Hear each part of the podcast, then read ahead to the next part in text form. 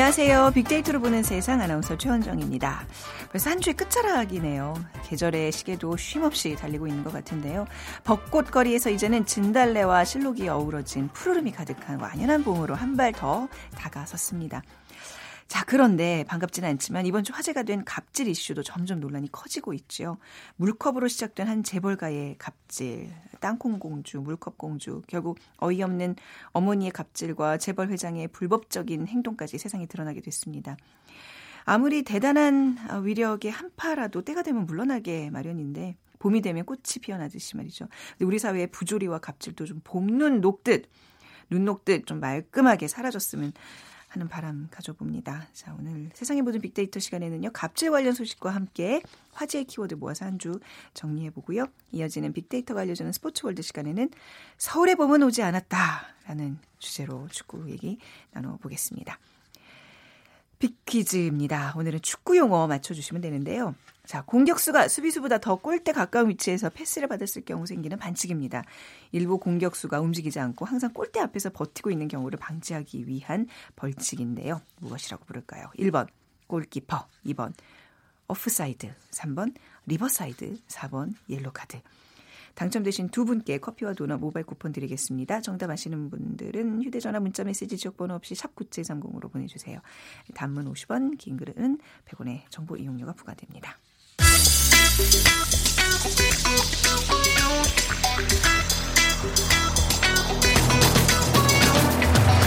오늘 여러분이 궁금한 모든 이슈를 알아보는 세상의 모든 빅데이터. 다음 소프트 최재원 이사가 분석해드립니다. 다음 소프트 최재원 이사 나오셨습니다. 안녕하세요. 네, 안녕하세요. 네. 자, 지난 한 주 같이 또 정리를 해볼까요? 어떤 이슈들이 화제가 됐죠? 네, 근로자 휴가 지원 사업, 그리고 네. 갑질, 드루킹, 도서정가제, 그리고 세월호 사주기 있었죠. 네, 자, 그러면 첫 번째부터 살펴보겠습니다.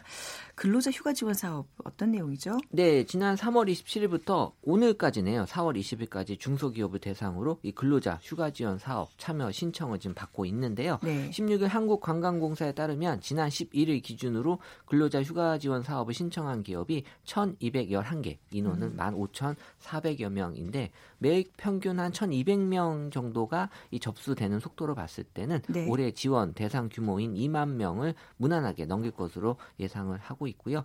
빅데이터 상에서 근로자 휴가 지원 사업에 대한 언급량을 살펴보면 이 4월 14일, 뭐 15일 그렇게 많지는 않았는데요. 네. 한 17, 16일 날 한 450여 건으로 많이 급증이 되면서 음. 이 근로자 휴가 지원 사업의 실시간 검색어에까지 오르기도 했습니다. 네.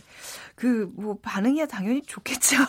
그렇죠. 지원해 준다는데 어떻게 나타나고 뭐? 이게 좋다라고만 볼 수 없는 게그 네. 20만 그 원이거든요. 네. 이게 미흡하다를 좋다고 봐야 되나 안 좋다고 봐야 되나 어쨌든 네. 뭐안 좋다라면 그 정도의 좀 부족하다라는 음. 표현 외에는 뭐 다양하다, 떠나다, 뜨겁다, 기대하다 같은 어, 다 긍정적인 표현이 나타나고 있고요. 네. 어, 사실 뭐 이 20만 원이라는 금액이 뭐 사람에 따라서는 달리 해석이 될 수는 있겠지만 어쨌든 이런 사업을 통해서 네. 근로자들에게 무엇인가 혜택을 주려고 하는 정부의 음. 반응으로만 봤을 때는 아주 좋은 그런 느낌으로 전달이 됩니다. 네. 이게 누나 뭐 지원할 수 있는 건 아니고 이제 뭐 조건들이 있는 거죠. 그럼요. 네, 네. 저는 못하는 거죠. 그럴 것 같아요. 네. 네. 자, 다음 키워드는 갑질입니다. 네, 네. 어, 아마 이번 주에 우리도 다뤘던 키워드죠. 지금 뭐 물벼락, 고함, 또 최근에는 이 가족 택배라는 네. 그런 키워드로 지금 갑질에 대한 어, 얘기들이 올라오는데요. 어, 갑질에 대한 언급량이 3월 1주차부터 시작이 돼서 지켜봤을 때는 평균 주당 사실 갑질은 어, 평상시에도 한 만 건 정도 언급이 되는 어, 우리가 일상에서 많이 접하는 그런 키워드가 돼 있는데 아, 이제 이거는 저기 세계 속으로 뻗어나가는 우리말이 돼버렸어요. 그래요. 예. 해외 언론에서도 갑질이라고 표현을 하더라고요. 예, 2주차에 음. 이제 2만 7천 건으로 전주 대비 두 배 가까이 이제 증가가 되면서 이 관심이 높게 나타나기 시작했는데 네. 보통 이제 2만 건이 넘으면 이제 이슈다라고 이제 볼 수 있고요. 음. 어, 이런 갑질에 대한 관심이 이번 주에 또 높은 그런 키워드에 어를 네. 차지하고 있었죠. 어떤 연관어들이 같이 등장을 해요? 이 빅데이터 상에서의 갑질 연관 키워드는 네. 어 안타깝게도 문화예요. 문화요? 그러니까 문화란 의미는 네. 한국에서 이 이 문화로 정착이 될 만큼 이 어, 갑질이라는 게 우리에게 관행으로 여겨졌다라는 걸 역시 네. 보여주고요. 어, 두 번째가 재벌 그리고 어, 3위가 돈, 권력, 네. 금수저 이 2위부터 5위는 어, 어떻게 보면은 이 재벌 2세, 3세들의 이 갑질이 가장 음. 큰 문제가 되고 있다라는 거고요. 이 해당 기업으로 보게 되면 이제 대한항공이나 남양유업 같은 그 기존에 논란이 됐던 네. 회사들도 네. 얘기가 있으면서 이번엔 또 다산 신도시의 네. 그 택배 갑질에 네. 대한 얘기들도 있었죠. 근데 중요한 거는 이게 잊을만 하면 다시 나타난다라는 음. 거고요. 또 심지어 기존에 있었던 그룹에서의 또 다른 네. 또 이슈가 올라오면서 어떻게 보면은 어 우리 땅콩 해양의 음. 어 이 주인공이었던 이 조윤아 네. 이그 부사장이 지금 복귀를 했잖아요. 그러니까요. 눈 가리고 아웅이죠. 그러니까 아. 연예인 분들도 보통 이제 사회적 무리를 일으키고 이제 복귀를 하잖아요. 네. 제가 이제 그 분석을 따로 해봤는데 어, 예, 예, 예. 보통 이 그 무리를 일으키는 게 연예인 분들은 세 가지예요. 네. 세금 문제, 아. 그리고 도박, 도, 네. 그리고 음주, 음주 사고. 네, 이세 개로 놓고 보면은 음주가 제일 나빠요. 아 그래요. 아 네. 그게 이제 국민 정서상 받아들이기 음주는 뭔가 나에게 피해를 줄 수 있거든요. 네. 그리고 이제 두 번째가 도박이고 이제 그 세 번째가 세금 문제인데, 그러니까 이 컴백하는 음. 기간으로 보면 3년으로 음주가 제일 길고요. 네. 그리고 2년 그리고 1년.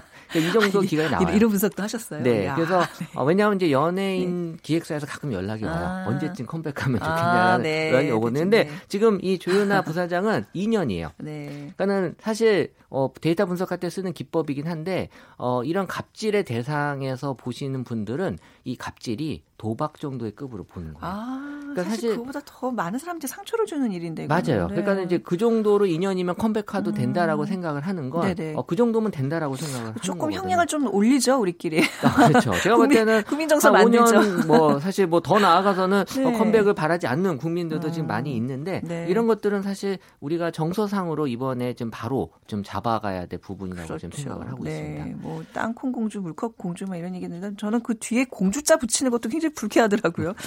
자, 그러면 어, 세 번째 이슈로 넘어가는 건가요? 네, 네. 드루킹인데요. 네. 뭐 이거는 저도 이번 주에 다뤘죠. 예, 네. 댓글로 우리가 다뤘던 네. 이 파워블로거 드루 킹으로 활동했던 이 김모 씨가 이 댓글 조작 사건으로 어 지금 이제 어 저기 세명 등이 수사, 수사 중에 있죠. 네. 그래서 수사에 착수도 했고 자금에 대한 지금 어, 수사를 하고 있는데요. 네. 문제는 이 매크로 프로그램을 통해서 음. 이 기사에 달린 이 문재인 정부의 비판 댓글에 집중적으로 이제 공감을 클릭한 네. 혐의로 지금 기소가 됐습니다. 네. 그러니까 빅데이터 상에서 두루킹에 대한 언급량 추이를 살펴보면 4월 13일 3천여 건이었다가 14일에 어, 1만 3천여 건으로 급증했고요. 네. 그래서 지금 17일엔 6만 3천 건으로 두루킹에 대한 관 심이 계속 음. 급증하고 있게 보여지고 있어요. 네. 자, 연관 키워드들도 같이 보겠습니다. 어, 역시 드루킹의 연관 키워드는 이제 댓글이 그렇겠죠. 가장 네. 높았고요. 네. 그리고 이제 대선, 매크로, 음. 청탁, 이제 여론 조작 순위로 나타났는데 네.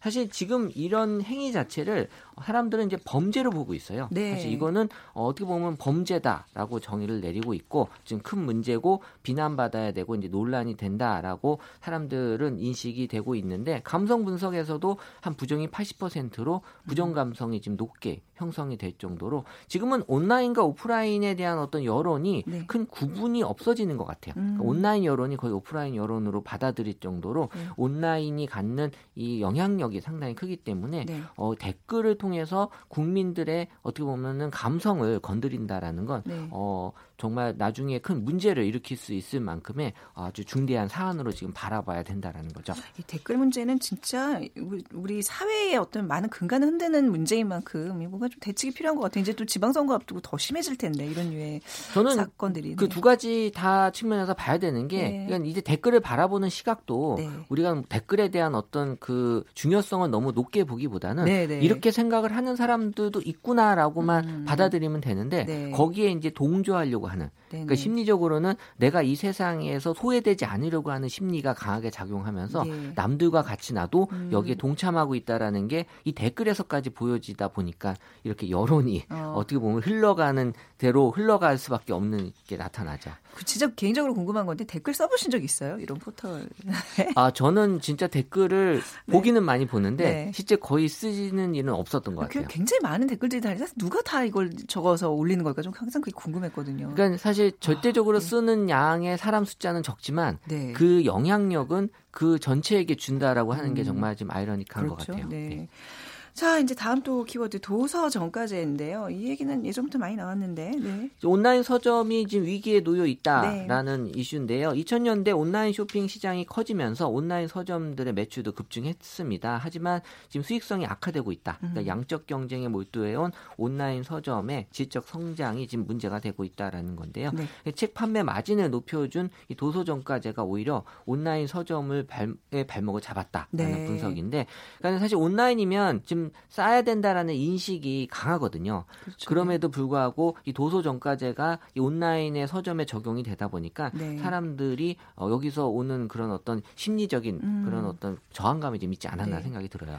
그 도서정가제에 대한 반응도 같이 좀 볼까요? 그러니까 빅데이터 상에서 네. 도서정가제에 대한 반응을 살펴보면 뭐 네. 제한한다, 비싸다, 뭐 치명타, 터무니없다, 음, 나빠지다. 어떻게 보면은 이 금액적인 음. 측면에서의 이 부정 감성이잖아요. 네. 그래서 부정이 한 66%로 어, 비싸다라는 그런 감성을 보여지고 있는데 그러니까 도서정가제가 어느 정도 지금 부정 부정적인 영향을 미쳤다라고 네. 어, 볼수 있고요. 사실 온라인 이 쇼핑의 일환이라고도 볼 수 있거든요. 음. 이 그래서 사람들이 이제 온라인 쇼핑에 대해서는 어, 좀 다른 측면에서 많이들 좀 접근을 하고 있다라고 볼 수 있고 네. 요새 제가 온라인 쇼핑 분석하면서 새롭게 발견한 건 네. 어, 남성분들이 온라인 쇼핑을 많이 하더라고요. 어, 네. 많이 쓰, 그러니까 예전보다. 어, 그런 예, 좀 여, 여성들의 어떤 조금 영역이라고 생각했는데, 어, 아니 꼭 그렇지도 않아요. 저희 집에서도 보면 남편이 그러니까 뭐, 뭐 기존에 하던 사람들은 쭉 해 왔고요. 네네. 네. 하지 않았던 분들도 어, 온라인 쇼핑을 많이 하는 게, 네. 어, 제가 봤을 때는 왜 그럴까요? 그 시점으로 분석을 네. 해보면 이 김영란법 이후가 아. 지금 어느 정도 어. 촉매제 역할을 어떤 했어요. 어떤 영향을 왜냐하면 김영란법 이후에 어, 예전하고 달리 이제 어떻게 보면 이런 그 술 문화라든지 네. 이런 것들이 남성들에게서 조금 좀 음. 줄어들 수밖에 수밖에 없잖아요. 네. 그런 자리가 줄어들 수 네. 어, 있기 때문에 그러면 이런 또 허전함을 채우기 위한 방법으로는 온라인 쇼핑만한 게 없어요. 아, 저 온라인 쇼핑 채우죠. 네, 근데 이제 온라인 쇼핑의 관계자분들의 네. 얘기를 또 제가 따로 들어보면은 네. 이또 남성 온라인 쇼핑 하시는 분들이 예. 반품률이 되게 높대요. 아, 꽁꽁 하시구나. 더. 이거는 어떤 측면이냐면 네. 첫 번째는 내가 정말 충동 구매를 했다. 네. 두 번째는 반품을 하면서 나의 정체성을 느낀다라는 그러니까 아, 남성분들이 외로우시 외로우시구나. 그렇죠. 그러니까 저는 이걸 약간 좀 어, 안타까운 측면에서 분석을 어, 하는 거예요. 이 남성분들이 네. 이 정도로 지금 힘들다. 어, 음. 어, 뭔가 반품하면서 나의 존재감을 갖고 싶어 한다는 게 얼마나 안타까운 얘기입니까? 좀 들어주세요. 네. 네. 이런 구매 행위를 통해서 이런 분석이 가능하다는 게 지금 재밌는데 온라인 나중에 한번 좀 온라인 쇼핑으로 한번 우리 네, 제가 뭐 남성분들 대변해서 얼마든지 이 분석 결과를 재밌게 또 알려드릴 수 있습니다. 자, 마지막 키워드 남겨두고 있습니다. 세월호 사주기 지난 이제 월요일이었어요. 네. 네. 2014년 4월 16일이었죠. 어, 지금 세월호 참사가 사주기를 맞이했는데 음, 네. 4년 전 함께 분노하고 울었던 시민들이 이제는 일상으로 이제 돌아오셨고 그리고 네. 사주기에는 진상 규명을 요구하면서 또 정부를 비판했, 비판했던 시민 단체들도 유족이 주최하는 추모 행사에 차분히 동참을 했습니다. 음. 그러니까 세월호에 대한 언급량 추이는 어, 꾸준하게 계속 이제 유지가 되고 있고요. 그래서 어, 지금은 어, 전반적으로 사람들이 세월호에 대한 감성은 네. 어, 예전하고 그냥 꾸준하게 이어지고 있다라고 보시면 될 것 같아요. 맞습니다. 결코 잊어서는 안 될 우리의 정말 한 역사한 장면이었는데 일상에서 이제 세월호를 추모하시는 분들의 방법도 좀 다양해진 것 같아요, 이제. 네, 사실 세월호 추모에 대한 어떤 키워드를 빅데이터로 뽑아보면 역시 1위는 광화문이에요. 아, 광화문이 네. 역시 세월호에서의 우리 공간의 측면에서는 많이 사람들에게 언급이 되고 있고요. 그리고 영화라든지 그리고 이벤트 그리고 이제 일상이란 키워드가 저는 어느 정도 의미가 있는 게 이제 세월호는 우리가 일상에서 어, 음. 받아들일 수 있을 만큼의 우리 사람들에게 많이 지금 전달이 됐다라고 볼 수 있고요. 어쨌든 지금 뭐 세월호의 추모 상징인 노란 리본이 들어간 이 다양한 물건들도 어, 계속 보이고 있다라는 거 우리가 네. 세월호를 잊지 않고 있다. 라는 걸 알 수 있고 어 이런 그 추모 방법으로는 뭐 배지나 팔찌 네. 또 스티커, SNS, 열쇠고리, 가방 고리 등으로 음. 어, 다양한 방법으로 우리의 세월호를 추모하고 있다라는 걸 어, 알 수 있었습니다. 네. 자, 우리 오늘 이렇게 한 주간의 또 키워드로 이번 한 주 정리해봤습니다. 오늘 말씀 잘 들었고요. 주말 잘 보내세요. 네, 감사합니다. 네, 다음 수업도 최재현 이사와 함께했습니다.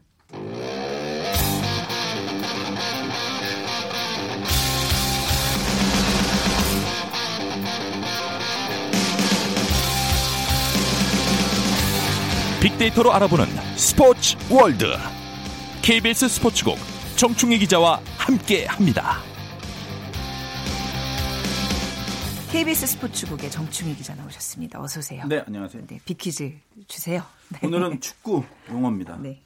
어, 공격수가 수비수보다 더 골대 가까운 위치에서 패스를 받았을 경우에 생기는 반칙입니다. 네. 이 기준은 패스하는 순간이고 상황에 따라서 조금 복잡한 룰이 있긴 한데 네, 잘 단순하게 네. 보면 그런 거고 음. 그래서 이게 공격수들이 뛰어다니지 않고 상대 골대 버티고 앉아 있는 것을 네. 막기 위해서 네. 그러면 재미가 없거든요. 네. 그래서 어, 이런 그 벌칙을 만들었는데 무엇이라고 부를까요? 1. 골키퍼. 네. 2. 오프사이드. 네. 3. riverside. 4. 옐로 카드. 네. 요그 시원하게 골 들어가서 막 좋아했는데 어, 골 아니래. 뭐 이런 경우들 좀 네, 있잖아. 이것 때문에. 좀 네, 깃발 들죠. 음. 자, 정답 아시는 분들 저희 빅데이터로 보는 세상으로 문자 주시면 됩니다. 휴대 전화 문자 메시지 지역 번호 없이 샵 9730이고요. 짧은 글 50원, 긴 글 100원의 정보 이용료가 부과됩니다. 저는 이 금요일에 어, 우리 정준희 기자께서 어떤 제목을 또 이렇게 뽑아 오실지 항상 기대가 되는데 아, 문학적 감성이 좀 있으세요. 서울에 보면 오지 않았다. 그 주제에 감은 오는데 이거 고민 고민하신 거 아니면 어디서 베껴오신 거예요? 고민하지 않았어요. 그냥 바로 떠올라요. 아 그래요? 와. 뭐 문학적인 감수성은 전혀 없는데. 아, 봄이잖아요. 오늘 거의 뭐 초여름 네. 날씨인데 왜 출래 불사춘인 거죠? 봄이 오면 원래 네. 좀 화창하고 네. 기분도 좋아지고 얼굴 표정도 밝아지고 그렇잖아요. 근데 프로축구 그 K리그 FC 서울 선수단 음. 표정은 상당히 어둡습니다. 네. 그래서 제가 봄이 오지 않았다. 음. 두 가지 정도 이유가 있어요. 네. 첫째는 프로 팀이니까 네. 성적과 성적. 관련이 있죠. 성적이 음. 정말 안 좋습니다. 네네. 지금 그 서울 같은 경우에 2010년, 2012년, 2016년 K리그 우승팀이에요. 네. 그러니까 그 K리그 출범 이후에 더 많은 우승을 한 팀이 있기는 하지만 네. 최근에는 상당히 우승을 많이 했고 전북과 어, 서울이 최고의 강팀으로 사실은 2010년대 이후에는 군림을 했었는데 네.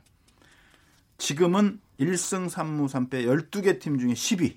음. 승점이 단 6점인데 네. 1위가 18점이에요. 그럼 네. 12점 차인데 이 12점이라는 점수는 어, 승리를 했을 경우에 3점이 주어지거든요. 네네. 그러니까 서울이 1위로 올라가기 위해서는 전북하고만 따져도 4경기를 다 이기고 음. 전북이 4경기를 다 져야 돼요. 아, 사실상 불가능한 힘든 어, 음. 상황에 있고 뭐, 뭐 가능도 할죠. 뭐 그런 아, 물론 가능은 하지만 항상, 네. 어, 전북이 가만히 있진 또 않잖아요. 네. 그리고 7경기에서 골을 겨우 네. 5골 넣었어요. 음. 그러니까 성적이 좀 안 좋더라도 골이 좀 많이 들어가고 이러면 팬들은 그래도 네. 보는 재미는 좀 있을 수 있거든요. 음. 그런데 뭐 한 경기에 한 골도 못 넣고 있으니까 네네. 일단은 팬들도 답답하죠. 선수단도 네, 네. 지금 뭐 봄을 만끽할 음. 그럴 상황이 아니고 일부 팬들 같은 경우에는 이제 감독 물러나라 뭐 이런 네. 구호까지 외치고 어제 또 저기 뭐 황선홍 감독이 지금 마음이 편치 않아요. 네, 황선홍 감독 얼굴이 자꾸 네. 나오더라고요. 황선홍 감독이 사실 2002년 그 음. 월드컵 때 제가 네. 취재하면서 좀 가깝게도 지냈고 아, 좀 안타깝고 그 아. 당시에 뭐 몽명보, 황선홍 이런 선수들 네. 어, 하고 다들 취재하면서 많이 좀 가깝게 지내고 그래서 음. 홍명보 감독이 또 월드컵에서 실패하고 네. 황선홍 감독이 지금 이렇게 아프고 이러면 저도 사실 마음이 좀 같이 아파요. 안타까워요. 선수와 네. 함께하는 또 이, 아, 지금의 스타 네. 플레이어들은 제가 사실 잘 모르거든요. 네. 직접 현장에서 취재를 한 적이 없기 때문에 근데 과거에 이제 스타 플레이어들 같은 경우에는 좀 친분이 있고 이러다 보니까 네. 그분들이 잘 되면 저도 기분이 좋은데. 음. 어, 조금 어려운 상황이 되면 저도 마음이 좀 아프더라고요. 뭐 이렇게 좀 개인적으로 뭐 이번 사건과 관련해서 뭐 얘기를 좀 들은 건 있으세요? 아니요, 연락 아, 그, 연락, 아, 이럴 때는 맞아요. 좀, 기자가 또. 연락하면. 그렇죠. 어차, 피 네. 전 기자고. 그래서 저 여담입니다만은 그 네. 서장훈 선수도 좀 친했었는데 네네. 예능으로 또 잘 나가니까 기분이 좀 좋더라고요. 좋아요. 네. 네, 이런 얘기 지금 이게 아, 분위기가 아니, 아니, 아니 굉장히 아니 뭐, 어, 뭐 많은 분이 많네요. 좋겠어요. 막 이러면서 아니 박 그러니까 박주영 선수가 그 지금 SNS 때문에 또 지금 얘기가 많이 있는데 선, 네, 팀이 이렇게 좀 안 좋은데 네. 박주영 선수 SNS 사건이 좀 터지면서 음. 더 지금 사실 안 좋아요. 네. 그러니까 쉽게 얘기하면 어, 박주영 선수가 지난 14일에 울산전 패배 이후에 SNS에 이런 글을 올렸어요. 네. 2년 동안 아무것도 나아진 것이 없는 FC 서울이 미안하고 죄송합니다. 음. 이게 뭐 언뜻 보면 큰 문제 없는 것 같은데 2년이라는 그 그렇죠. 첫 번째는 뭐 네. 뭐 본인이 주축 네. 선수로서 죄송하다라는 의미가 있을 수 있겠고 네. 두 번째는 이것이 해석을 좀 하다 보니까 네. 일부 팬들이나 뭐 기자들이 음. 황선홍 감독을 겨냥한 거 아니냐, 음. 저격한 거 아니냐. 네. 왜냐하면 부임한 지 2년 됐는데 2년 동안 나아진 것이 없었다. 약간 그 뉘앙스가 어, 약간 있네요. 그런 게 있어서 음. 뭐 저희가 빅데이터 분석을 해보니까 이게 이제 이거에 대해서 아주 막 폭발적인 관심 그런 건 아니지만 어쨌든 연관 검색어가 완전히 바뀌었어요. 박주영 네. 선수의 그 주간 급등 연관 검색어가 황선홍. 음. 황선홍 감독의 주간 급등 연관 검색어가 박주영. 뭔가 음. 이두 사람 사이에 뭔가 네. 관련이 있다라고 많은 분들이 생각을 하는 거고 그렇기 때문에 어, 이 두 감독 과 선수 사이에 무슨 불화가 있는 거 아니냐 이런 네. 얘기가 많이 나오고 더 나아가서 또 박주영 선수가 이틀 뒤에 네. 이런 말을 했어요. 저는 오늘 팀을 부정적으로 만드는 팀에 피해를 끼치는 선수가 되었습니다. 음. 그러나 올바른 방향으로 할 말을 하지 못하는 그런 선수는 되고 싶지 않습니다라고 했는데 아, 제가 생각을 해보면 이틀이 지났는데 네. 오늘 팀을 부정적으로 만드는 선수가 되었다라는 말은 상식적으로 생각하면 누군가가 네. 너왜 이 팀에 음. 부정적인 발언을 네 SNS에 했느냐라고 음. 얘기를 음. 했기 때문에 이런 반응을 그렇죠? 하지 않았을까라는 것이 음. 합리적인 생각이거든요. 네. 그게 과연 누군지는 몰라요. 네. 팀 관계자인지 황선홍 감독인지 뭔지 모르는데 황선홍 감독 같은 경우에는 직접적으로 그렇게 얘기한 적은 없다라고는 얘기를 했어요. 아, 미디어 데이에서. 네. 황선홍 감독도 뭔가 얘기를 한 걸로 알고 있는데 네. 예. 그러니까 주말 경기를 앞두고 네. 원래 목요일 날 홈 경기를 하면 목요일 날 미디어 데이를 해요, 항상. 네. 근데 황선홍 감독과 선수 두 명이 나왔는데 이제 화제가 다음 네. 경기에 대한 것이 아니고 박주영 두 사람의 관계. 아, 이게 두 사람이 나왔을 때 그 뭐 표정이나 뭐 이런 박주영 거는 선수는 안 나왔죠. 아, 박주영 아, 네. 감독이 네. 이제 선수들은 계속 바뀌어요, 주, 네, 주마다. 근데 어, 선수가 개인적으로 의견을 내는 건 나쁘지 않다고 생각한다. 음. 팬들과 뭐 소통하는 것을 환영한다. 네. 다만, 다만 팀에 힘이 되는 메시지였으면 좋겠다라고 아, 얘기를 했고 예. 박주영 선수를 직접 불러서 뭐 질책한 적은 없다라고 얘기를 했고 네. 그런데 에, 팀에 안 좋은 영향을 미칠 수 있는 말이나 행동을 자제하라고 선수단에게 음. 전체에게 당부를 했다. 라고 얘기를 했어요. 그것은 박주영 선수 연결이 좀 되죠. 네. 전체적으로 얘기를 했는데 박주영 선수는 그것에 대해서 또 네. 약간 반발하는 듯한 뉘앙스의 어떤 발언을 올린 거죠. 아. 그러다 보니까 이게 지금도 이제 현재 진행형이고 네네. 사실 이렇게 두 분 사이에 이제 문제가 생기면 어, 잘 풀면 되겠지만 네. 이게 또 감정적인 문제는 쉽게 또 잘 안 풀리고 팀에 악영향을 미치잖아요. 음. 지금 FC 서울 같은 경우에 10이고 지금 팀 분위기 자체가 지금 원래가 안 좋은데 팀을 이끌어 나가는 감독과 팀의 주축 선수가 이런 갈등을 음. 하는 듯한 양상을 보이면 다른 선수들에게도 뭐 영향이 있고 다음 주말 경기에도 역시 좀 안 좋은 영향을 끼치지 않겠습니까? 물론 이길 수도 있겠지만은 네. 분위기가 안 좋은 것만은 사실이고 그리고 지금 팀 분위기가 진짜 나쁜 게 음. 그러니까 일단 성적도 안 좋고 예. 지난번 또 슈퍼매치 수원과의 경기에서도 뭐 지진 않았는데 0대 0으로 비겼어요. 음. 근데 또 FC 서울의 대표적인 선수라고 할 수 있었던 전에 3년 연속 득점왕을 했던 데얀 선수를 또 하필이면 네. 어, 데얀 선수가 수원으로 이적했어요. 근데 수원에 아, 가서 예, 잘하고 날라다니고 좀 못하면 좀 괜찮은데 뭐 완전 잘하진 않지만 어쨌든 네. 잘하고 수원이 또 지금 2위예요. 아. 그러니까 라이벌 팀이 또 2위고 이렇게 하다 보니까 뭐 황선홍 아웃 막 이런 음, 그 관중석에서 네네. 소리도 일부지만 아유, 나오고 네네. 이렇게 어수선하고 안 좋은 상황에서 황선홍 감독과 박주영 선수 간에 또 이런 불화설까지 네. 나오고 하니까 지금 사실 FC 서울은 되게 아. 안 좋은 상황이에요. 저도 뭐 프런트들과도 개인적으로 잘 알고 그래서 네. 지금 잘 수습했으면 좋겠는데 네. 이게 사, 사실 뭐 감독과 선수들 간에 뭐 이런 갈등 감정 어느 조직이나 다 있을 다 텐데 네.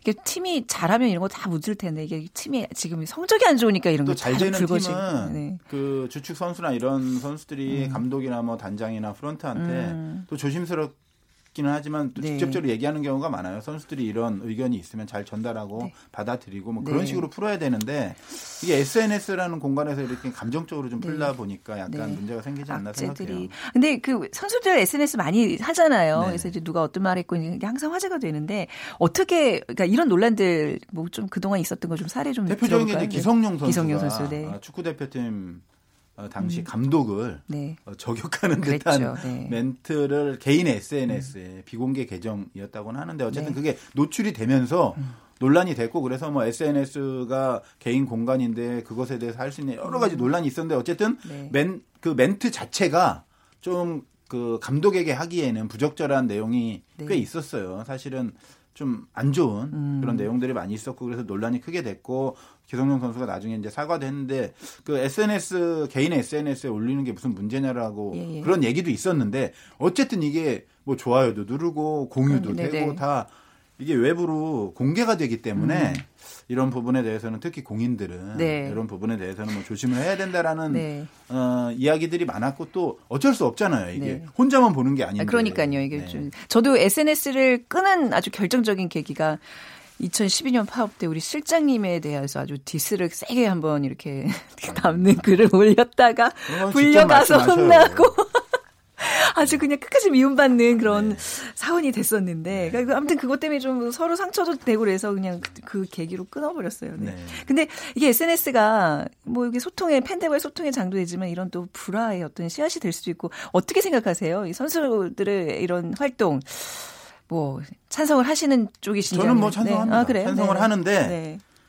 뭐 감정적으로 이렇게 될 수도 있죠. 음. 그런데 이런 그 문제들 같은 경우에는 저는 일단 대화를 먼저 풀어야 된다고 네. 생각해요. 네. 직접적으로. 제가 네. 약간 스타일이 그렇거든요. 네. 불만 있으면 저는 뭐 얘기를 어, 바로바로 하시는 스타일이죠. 그래서 예. 좀 싫어하죠.